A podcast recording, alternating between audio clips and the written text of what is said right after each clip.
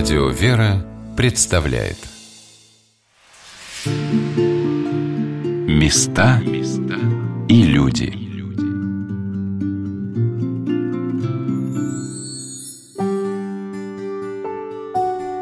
Впервые я узнала о слепоглухих на радио «Вера». На сайте радиостанции я увидела фамилию знакомого священника, который, как оказалось, занимается очень непростым делом – в наши дни при многих храмах по всей России и священнослужители, и прихожане организуют помощь в больницах и интернатах, хосписах и домах престарелых, везде, где можно помочь. Это не только совершение таинства крещения, венчания, причастия и соборования. Это прежде всего общение с людьми, узнавание об их проблемах, нуждах, о том, что для них важно – и, как это часто бывает, неравнодушные люди, а батюшки — это, наверное, самые неравнодушные люди, берут на себя все больше и большие труды. Здравствуйте, дорогие друзья! У микрофона Анна Шалыгина. Сегодня я приглашаю вас посетить один уникальный дом. Это дом слепоглухих в Пучково.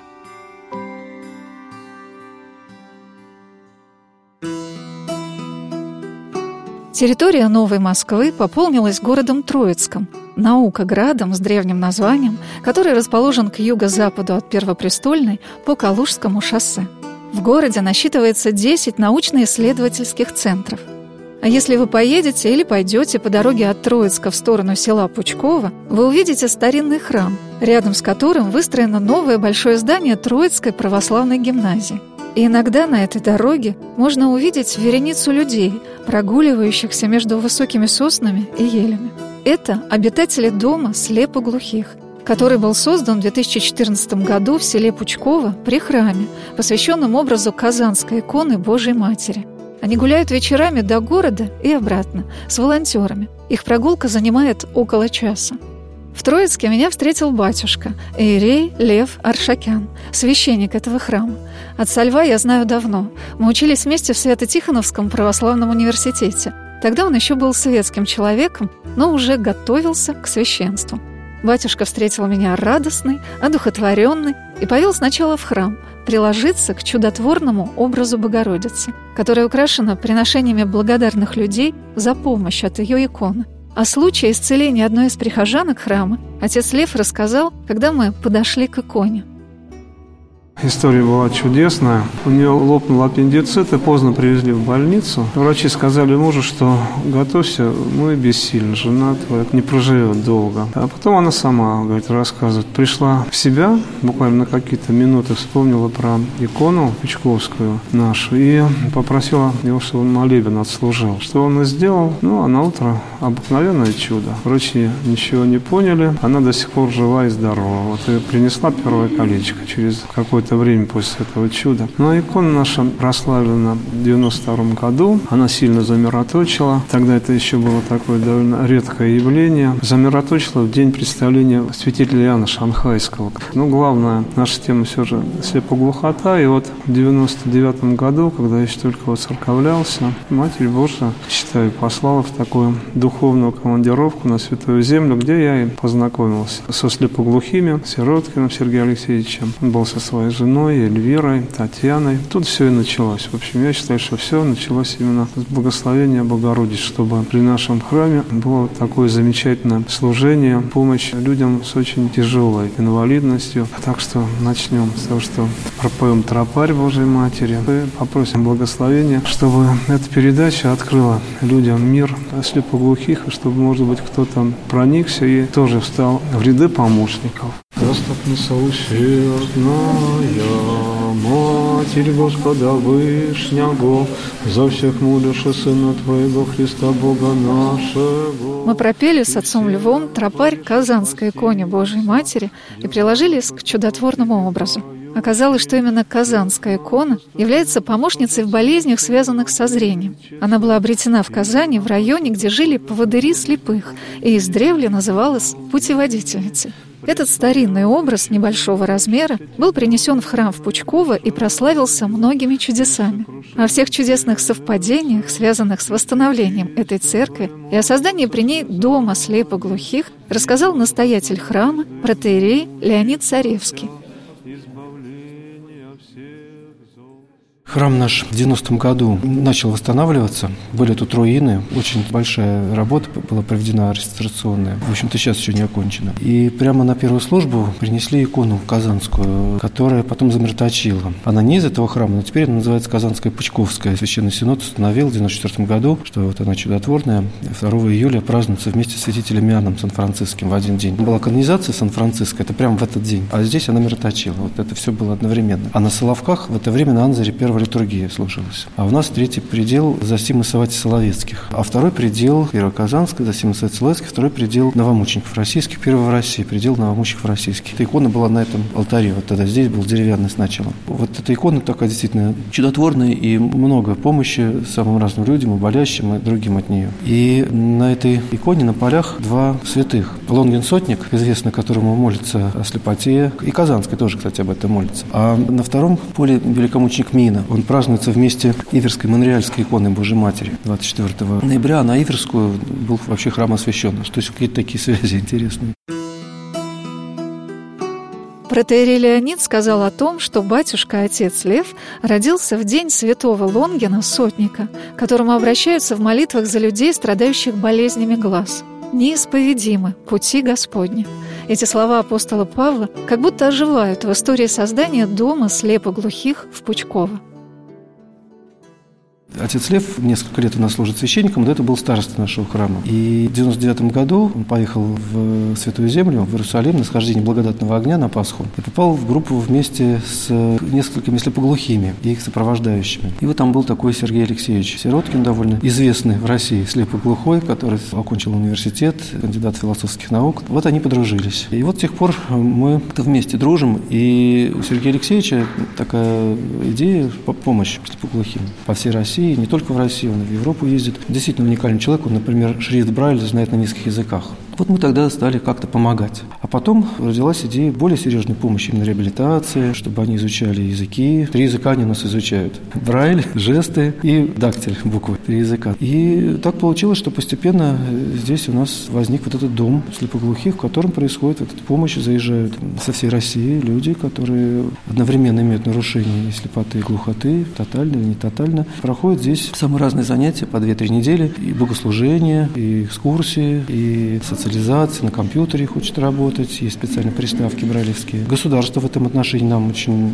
помогло, именно вот этими средствами реабилитации. Есть те, кто постоянно уже сюда ходит, специальные службы для них на жестом и дактильном языке совершаются. В общем-то, сейчас почти на каждой службе уже есть перевод. Раньше у нас было раз в месяц эти службы, а сейчас практически на каждой службе вот волонтеры, которые были, они уже обучились, и все службы они им переводят. Переводить службу – это дело особое, потому что там много своих терминов, даже новые жесты нужны там и так далее. Отец Лев в основном занимается у нас типа глухими, сам все эти языки выучил, они ему исповедаться могут, соответственно. Очень много действительно чувствуем помощи и от Божьей Матери, и от царственных мучеников, всех новомучеников, и от Зосимы Савати, Германа Соловецкий. Действительно, такое благословение вот этим заниматься. Очень большой заряд для всех идет, и для прихожан, которые вот рядом с этими людьми, инвалидами, они по-другому уже себя ведут. Они смотрят, надо чем-то помочь, там, подсказать, провести и так далее. И для самих слепоглухих это очень такой такое большое дело, они в огромной радости отсюда уезжают, хотят сюда вернуться. Для многих из них здесь Господь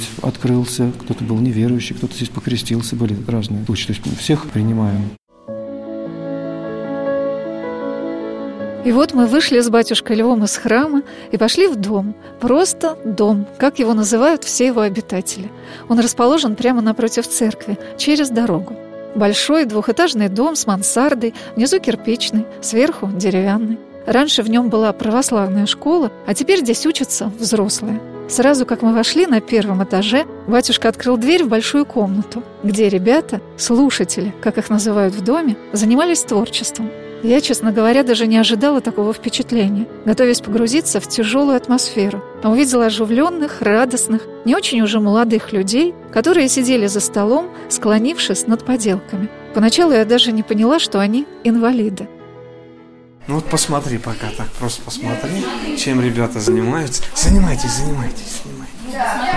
Это вот, это первый этаж, это наш холл, здесь у нас ультрамолебны проходят. А ребят сейчас занимаются творчеством. Особая покровительница нашего дома, блаженная Матрона Московская. Вот ты видишь замечательную икону, тактильную, то есть она такая объемная, ее можно увидеть пальцами. Ты видишь частичка мощей на ней и часть гроба блаженной Матронушки. Известно, что сама блаженная Матронушка была слепенькой от рождения. Мы чувствуем ее особое покровительство. Соединились мы все во Христе, а до того у каждого свои совершенно непростые пути. И все это соединить, чтобы все это жило, работало, нужна, конечно, только особая духовная помощь, и она есть. И мы чувствуем, что вот Матронушка Блажена нам в этом помогает. Мы поднялись по лестнице, где нас встретила объемная ростовая икона святой блаженной Матроны Московской. И батюшка стал показывать мне все, что расположено на втором этаже. Вот здесь ребята у нас трапезничают. Это очень важное место в нашем доме, потому что трапеза для ребят слепоглухих это, это больше, чем трапеза. Это общение, это одно из немногих радостей, которые ребята могут воспринять в нашем физическом мире. Поэтому мы очень стараемся, чтобы ребята вкусно ели. Замечательные повара, наша сестра Наталья, Нана. Бывает иногда спрашивают, ребят, ну как, вам нравится в нашем доме? Батюшка, все хорошо, но одно, говорит, плохо. А что плохо? Ну, очень вкусно кормят, мы все сильно поправляемся. Все в этом доме устроено с большой любовью и заботой. А тех, кто приезжает сюда на несколько недель, чтобы пройти реабилитацию или поучиться на курсах тифло-сурдопереводчиков. Везде очень уютно, красиво. Всюду есть особые тактильные указатели, обозначающие вход в комнату или на лестницу. Тут все приспособлено для ребят. Вот видишь, там туалетная, ванная комната, все есть специальные тактильные э, обозначения на полу. Сколько лет уже этому дому? К вам передали? Три года. Постепенно да. вот это Пос- Это все постепенно, все потихонечку, и мы чуть-чуть, а Божий промысел много. Кто помогал? Вот Помогал, ну, фонд, конечно, в основном, соединение фонд помощи слепоглухим. Много-много наших прихожан и просто люди, которые как-то узнали о нашем доме и помогают. Отец Лев рассказал о том, что сейчас в России проводится перепись людей с этой одной из самых тяжелых инвалидностей на свете – слепо-глухотой. В Сергиевом Посаде есть интернат для слепо-глухих детей, а взрослыми инвалидами по-настоящему в государственном масштабе никто и не занимался. Сейчас их по статистическим подсчетам более 12 тысяч, но на сегодняшний день зарегистрировано только 3 тысячи инвалидов – в доме слепоглухих в Пучково прошло реабилитацию уже 300 человек. Фонд поддержки слепоглухих в соединении, созданный в 2014 году, который занимается самыми разнообразными проектами помощи слепоглухим инвалидам, находит тех, кто желает приехать в Москву и провести в доме слепоглухих в Пучково несколько недель. Мы потихоньку, чтобы не отвлекать слушателей от занятий, заглядывали в классы, где они занимались компьютерной грамотностью. Тут идут занятия. Женечка, это мы пришли с радио Вера, мы с Анной. Ты занимайся, как будто нас не слышишь. Женя, ой, наш замечательный преподаватель. Женечка не видит совершенно. И со слухом тоже немножечко у нее сложность. В общем-то, она сама, скажем так, слепоглухая. Женя творит чудеса. Вот сейчас она, видишь, занимается с тотально слепоглухим нашим слушателем Юра Клепов, Юра Клепов. И он сейчас обучается, вот видишь, работать на брайлевском дисплее. Смотри, как это все происходит. Видишь, экран для них это вот брайлевский дисплей. Там вылазят точки в определенной композиции. Шесть точек, разные как бы композиции обозначают буквы. И вот он их пальчиками считывает, учится, учится выходить в мир из тотально слепоглухоты, совершенно тотально. То есть Юра совершенно не видит, совершенно не слышит. Это, конечно, особый труд. Это надо очень много терпения, любви. Я думаю, без молитвы это ну, иногда просто даже невозможно. Тут творятся такие обыкновенные православные чудеса. Юрий Клепов, который приехал из Тамбова, тотальник. Так называют людей, которые совершенно ничего не видят и не слышат. Для них обретение навыков владения компьютером – это окно в мир, возможность общения. Эти люди занимаются с преподавателями индивидуально, потому что учить их можно только владея тактильным языком. Мы зашли в следующий класс, где также проходило занятие по компьютерной грамотности с тотально слепоглухой слушательницей Алевтиной Зарифовой. Тут у нас тоже компьютерная реабилитация. Константин Владимирович, приветствуем. Это мы с радио Вера. Анна пришла. Мы пока просто показываем, смотрим наши классы, потом мы соберемся внизу и пообщаемся. Ладно, Константин Владимирович наш замечательный преподаватель компьютерной грамотности. Вот тут видишь, сейчас наша слушательница обучается чтению по Брайлю. А как зовут? А, Алевтина. Она практически тоже тотально слепоглухая, да? Не слышит, не видит и не говорит. И не говорит. Кстати, Юра Клепов то же самое. Константин Владимирович нас не видит, поэтому может очень глубоко и грамотно помогать ребятам, которые совершенно не видят, не слышат и не говорят. Алевтина была приглашена на реабилитацию в дом слепоглухих из Ижевска. Она приехала вместе со своей родной сестрой Зоей, которая очень плохо видит и совсем не слышит. Вот так бывает. В одной семье родные сестры, родившиеся с разницей в пять лет, оказались инвалидами, а третья сестра здорова. Меня поразило то, что этих людей во взрослом возрасте, почти все они старше 50 лет, учат азбуке Брайля. Мне казалось, что в нашей стране должны были обучать этой азбуке всех инвалидов по зрению. Дело в том, что моя бабушка работала в интернете слепых детей в Саратове. Я очень хорошо помню эти брайлевские прошитые листы с заданиями по математике этих слепых детей, которые прекрасно пели и играли на рояле. Даже мое первое театральное впечатление было связано именно со слепыми. Они на одном из вечеров играли отрывок из Евгения Онегина. Батюшка, а почему они учатся Брайлю? Разве в школе, в детстве? Тут же многие... Кто-то просто не попал в школу. Родители? Э? Да, родители не отдали, жили там, может быть, в каких-нибудь деревнях, селах где-то. Не у всех ведь получается. У нас так не поставлено, что вот все слепые должны обучаться. Мне казалось, что это в государстве должно быть обязательное образование для слепых. Не все родители занимаются вот этой проблемой, стать на учет, ВОЗ, получить направление, пойти учиться. Это какой-то путь, который не все прошли, но дело в том, что наша инвалидность, она чем еще отличается? Ребята не все с детства слепые и глухие. Многие в более позднем возрасте стали слепоглухими. А есть такая болезнь Ушер-синдром, которая потихонечку нарушен слух, потом поражается зрение. Поэтому тут всякое бывает. И есть ребята, которые, да, сначала немножко видели, читали, а потихонечку зрение совершенно свелось на нет, и они вот сейчас обучаются читать. Это, конечно, гораздо сложнее, чем изучить все это в детском возрасте. Вы, наверное, обратили внимание на то, что оба педагога, которые преподают тотально слепоглухим слушателям дома, и сами инвалиды. Они слепые люди, совершенно. Евгения Лагунина и Константин Владимирович Зобов лишились зрения в результате болезни, осложнения после гриппа. Они приезжают в дом на рабочую неделю, а выходные уезжают домой. Целый день они держат за руку слепо-глухих людей. Тех, для кого они являются проводниками в мир, который их окружает, и который, несмотря на свои многоликие глаза и окна, их не замечает. Сегодня на «Волнах Радио Вера» мы рассказываем вам о доме слепоглухих в Пучково. Духовник этого дома, священник Лев Аршакян, с большой теплотой и любовью знакомил меня с преподавателями и переводчиками, работающими с уже немолодыми ребятами, как их нежно называют, приезжающими в дом из разных уголков нашей страны. Я успела поговорить с преподавательницей по социокультурной реабилитации Еленой Федосеевой, которая спешила на другую работу. Она тоже инвалид по зрению, еще работает в детской поликлинике, делает массаж малышам и пишет в журнал для незрячих людей «Наша жизнь». А сейчас она проводила с ребятами, которые три дня назад приехали в дом, первое занятие по ориентировке.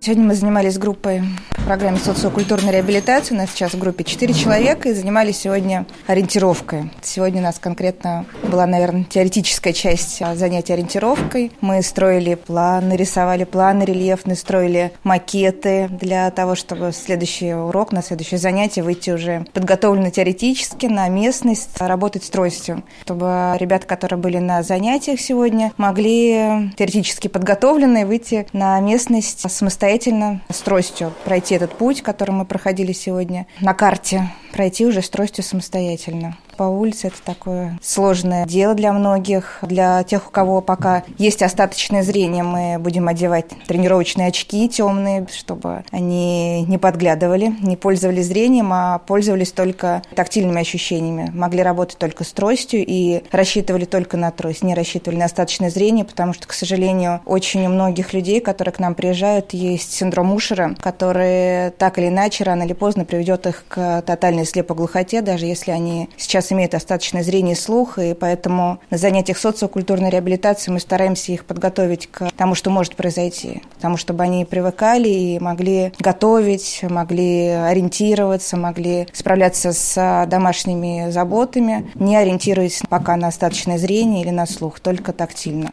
За время пребывания уже практически научаются, успевают? Ну, трудно сказать. Мне кажется, мало, конечно, времени, но мы стараемся хотя бы какие-то навыки, например, даже если произойдет такое с человеком через какое-то время, чтобы он вспомнил какие-то навыки, вспомнил занятия и уже вот опираясь на какие-то элементарные, простые первые знания, мог уже а, работать дальше. Меня так порадовало, насколько преподаватели Дома слепоглухих легкие, открытые, отзывчивые люди – с ними было очень просто и интересно. Их какая-то невидимая жизнерадостность и целеустремленность меня по-настоящему восхитила.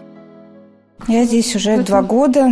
Как вы узнали об этом? Это, наверное, такой очень сложный путь, маршрут, мой собственный путь, потому что и к работе в доме я пришла так с двух сторон. И, с одной стороны, вообще к знакомству со слепоглухими людьми, это какой-то у меня появился интерес, а потом оказалось, что вот и моя хорошая приятельница работает здесь, в доме слепоглухих, и оказалось, что появилось вакантное место, и, в общем-то, как-то так произошло, что я оказалась здесь. Чему еще вы учите? У нас есть просто еще теоретические занятия, лекционные. Проводим такие небольшие лекции, рассказываем вообще о слепоглухоте, о мире слепоглухих, об истории слепоглухих, потому что это действительно очень интересно. Рассказываем об истории образования слепоглухих, о школе, которая у нас в России пока единственная, уникальная школа для слепоглухих детей. Рассказываем о тех людях, известных слепоглухих, которые живут здесь, с нами сейчас, в наше время. Рассказываем нашим слушателям примеры их жизни, которые могут их, может быть, вдохновить вдохновить на какие-то подвиги свои, своего рода, о том, как другие люди справляются со своими проблемами, как они добиваются личного успеха, может быть, становятся скульпторами, поэтами, профессорами. И такие примеры всегда вдохновляют не только людей с ограниченным здоровьем, но и совершенно здоровых людей.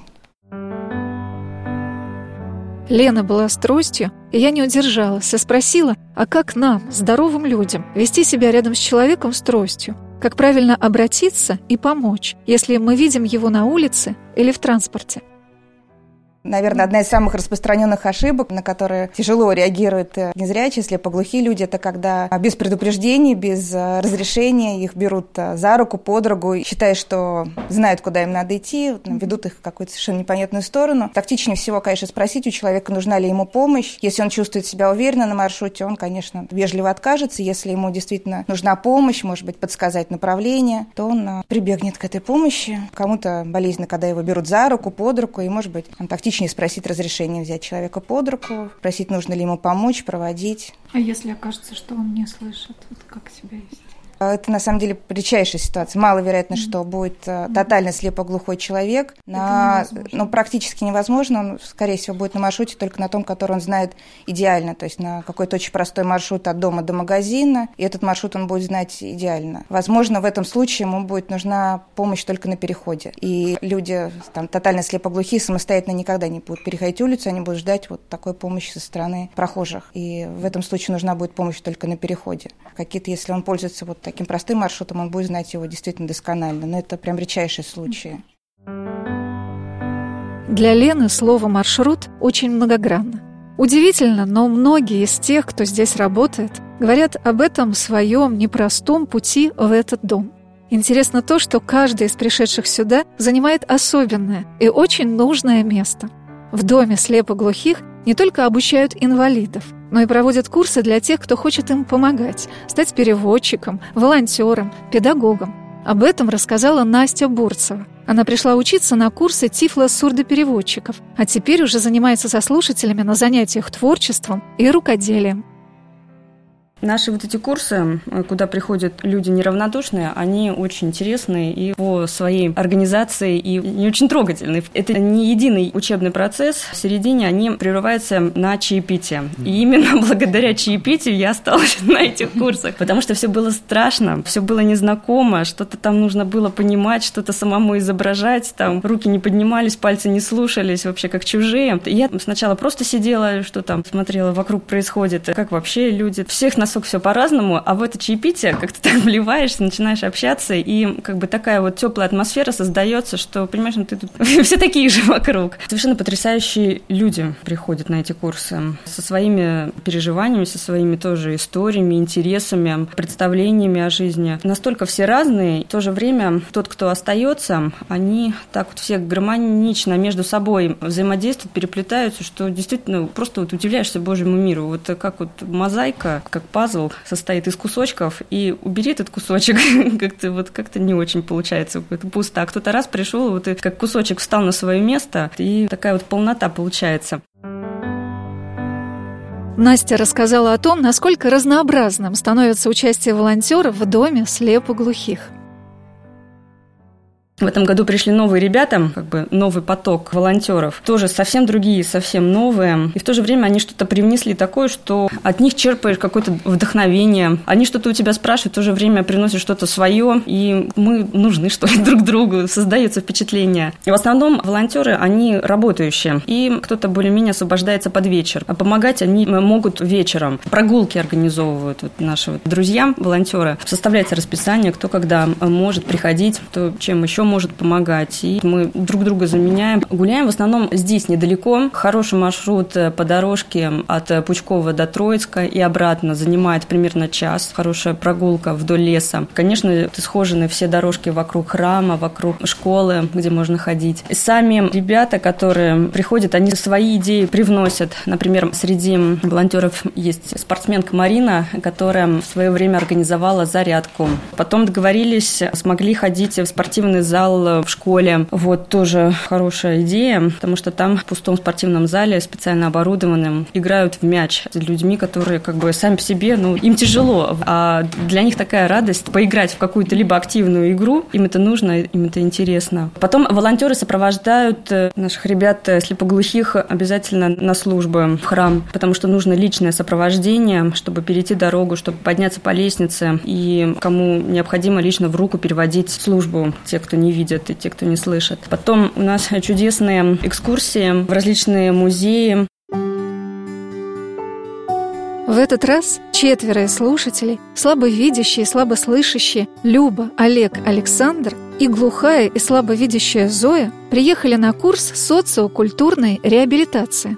Двое слабослышащих и слабовидящих, Ирина и Сергей, на курс по компьютерной грамотности. И среди этой группы слушателей два человека, Алевтина и Юрий, тотально слепоглухие. Они занимаются с педагогами компьютером, изучают шрифт Брайля и приставку с брайлевским алфавитом, благодаря чему смогут выходить в интернет, читать информацию, расположенную на сайтах, и общаться по электронной почте – Трудно представить, что это значит для человека, который не видит и не слышит ничего. Педагог по компьютеру, занимающийся с тотальниками, Константин Владимирович Зобов, рассказал, как проходит их обучение на компьютере. Это программа Джос, которая говорит, видите? Эта штука явно из дубильного черта. Это книжка, и отображается она здесь. То, что он говорит, все вот здесь вот отображается. Допустим, вот сейчас вот сверну на рабочий стол. Windows, рабочий стол. Вот рабочий стол. Списка. Блокнот. Допустим, открываем блокнот. Безымянный. Блокнот. Не теперь мы тут можем написать текст.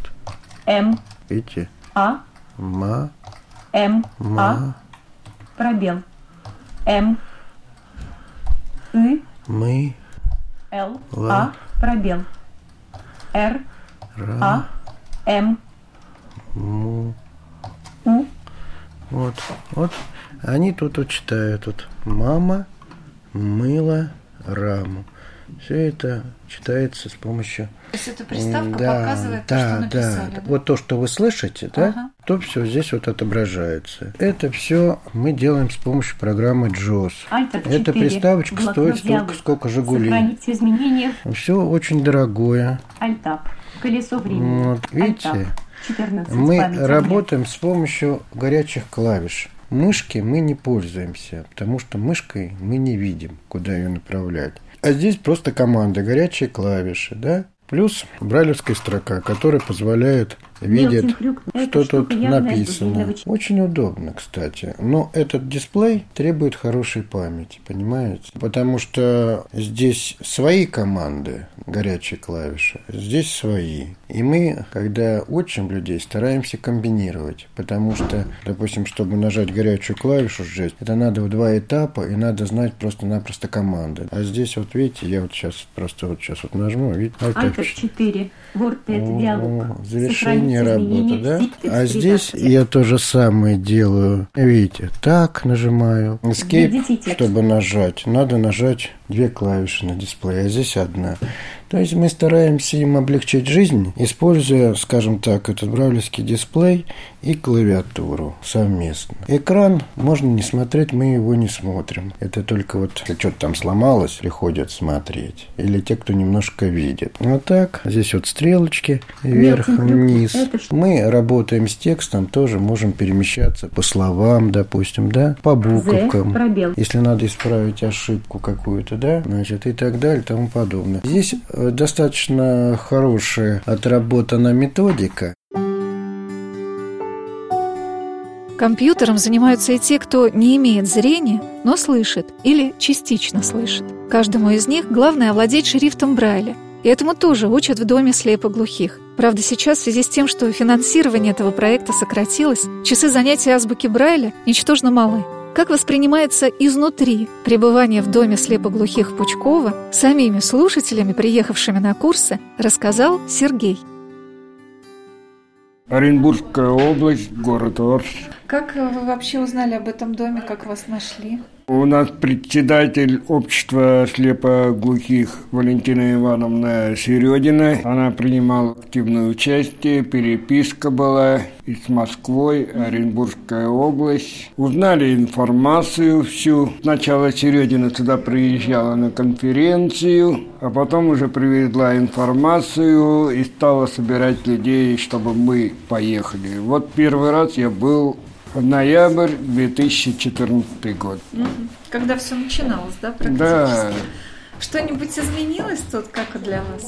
два с половиной года не было здесь меня. Перемены есть, ремонт хороший сделали. Ну, сейчас у меня компьютерный класс, а в 2014 культурно-просветительное мероприятие. Музеи, выставки. Батюшка Лев водил нас еще в Воронеж, Задонск по церквям. Посмотрели все. Как у вас сейчас вот с компьютером получается? Дело в том, я методом тыка освоил по телефону мобильный интернет. Вроде бы всему научился, а как купил ноутбук, смотрю на клавиатуру. Все надо сначала начинать. Ага. А методом тыка это очень-очень долго. Вот поэтому я и приехал, чтобы меня научили правильно подходить к ноутбуку. С кем вы занимаетесь?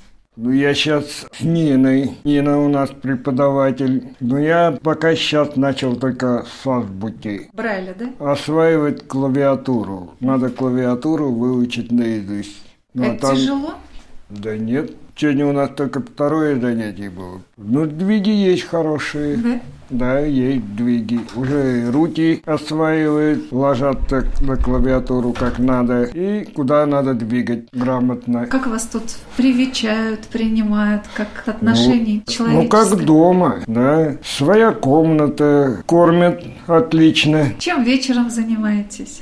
Тут у нас еще волонтерское движение. Чем-то да привлекает. Не скучаете? Некогда скучать. А устаете вот в течение дня заниматься? Ну, До этого я еще перед отъездом травму ноги, травму руки получил. А. Так что мне еще пока тяжеловато. Ага. Конечно, устаю. Ну а так нормально. Места и люди.